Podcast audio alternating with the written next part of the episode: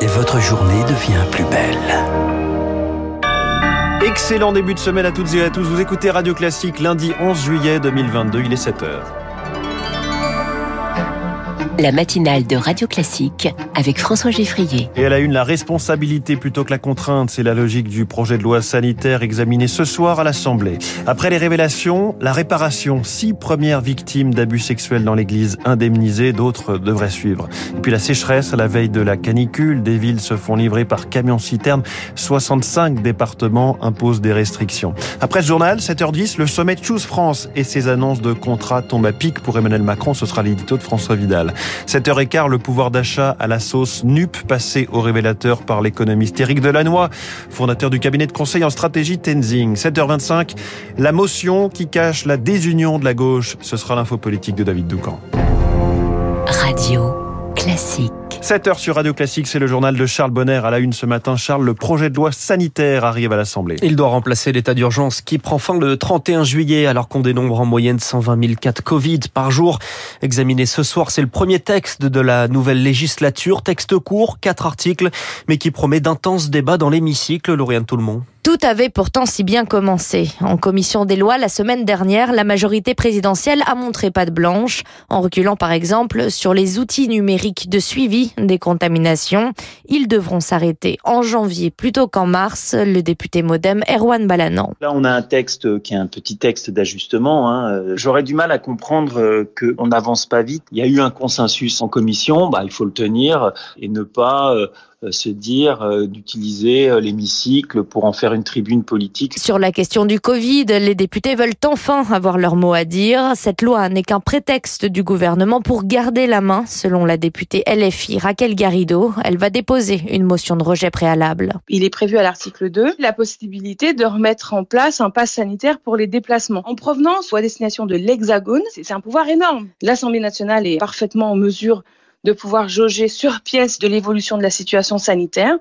Et c'est pas sain démocratiquement que ce gouvernement s'arroge de tous ses droits. Et en tête des revendications au Rassemblement national, la réintégration des soignants non vaccinés, sujet ultra sensible en pleine crise des urgences cet été. Et pour répondre à cette crise dans les urgences, le nouveau ministre de la Santé demande aux agences régionales de santé de déployer les recommandations de la mission Flash, mission que François Braun avait lui-même menée avant d'entrer au gouvernement.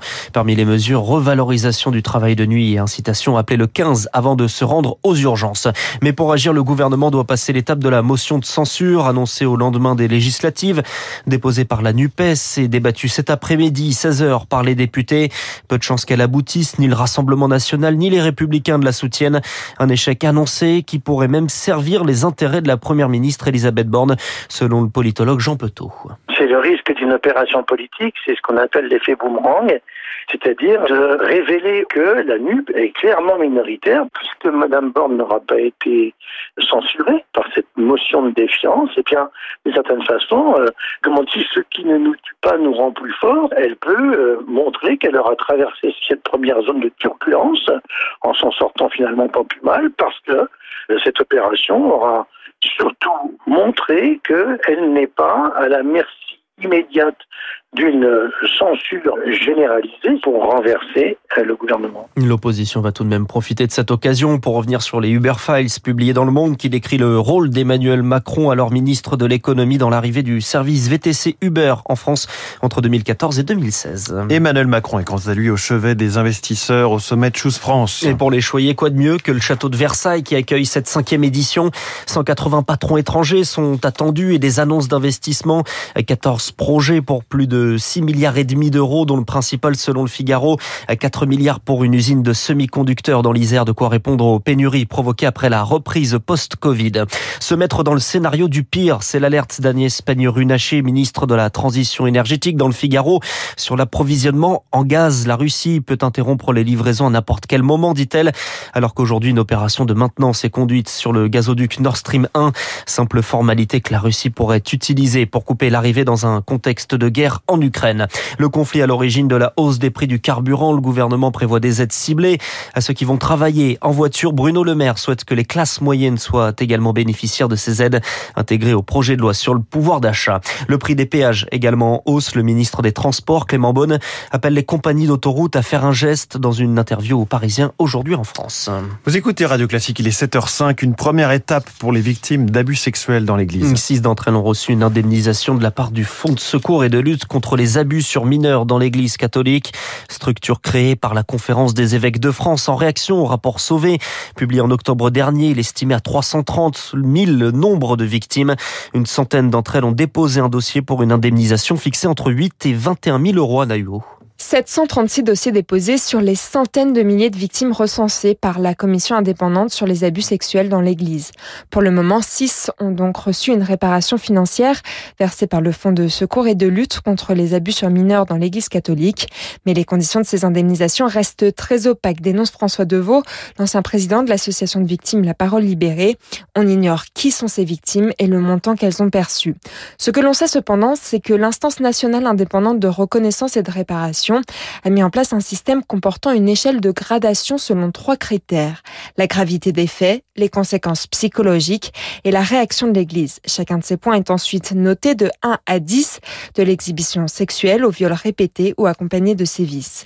Il n'y a pas de seuil plancher, mais la réparation peut aller jusqu'au montant maximal de 60 000 euros, puisé dans les 20 millions d'euros du fonds de secours. Une policière gravement blessée dans le Loiret est percutée hier par un conducteur d'un deux roues refusant de s'arrêter à un contrôle. La policière est hospitalisée et souffre de plusieurs fractures aux jambes et au visage. Les pompiers en alerte sur les incendies. Une dizaine de départs rien qu'hier dans le Gard et l'Hérault, tous maîtrisés dans les Cévennes, 650 hectares détruits. Le feu est enfin éteint, mais les pompiers restent prudents sur le risque de reprise. Et dans ce contexte, la sécheresse touche la majorité des départements, accompagnée de restrictions. Dans certaines communes, les réserves sont à sec. Ce sont des camions citernes qui les ravitaillent, faute de pluie. En mai et en juin, la situation est donc critique pour Eric Soquet, directeur de recherche à l'INRAE. On a vraiment des déficits qui sont très très importants, hein, entre 10 et 50% sur la France, hein, et on a des secteurs qui sont particulièrement touchés. Tout ce qui concerne la Côte d'Azur, hein, les fleuves côtiers euh, à l'est du Rhône, eux, ils ont une double peine, c'est-à-dire que l'hiver euh, que l'on vient d'avoir euh, a été déficitaire et l'hiver d'avant l'a été également. Pas de chance pour eux d'une certaine manière, donc ils héritent de deux années relativement compliquées en termes de recharge et en termes de fonctionnement hydrologique et de ce fait-là, on est dans une situation parfois très très critique sur, euh, sur les fleuves côtiers. Un propos recueilli par Martin Zuber. Au Royaume-Uni, Liz se lance dans la course à la succession de Boris Johnson, Premier ministre démissionnaire.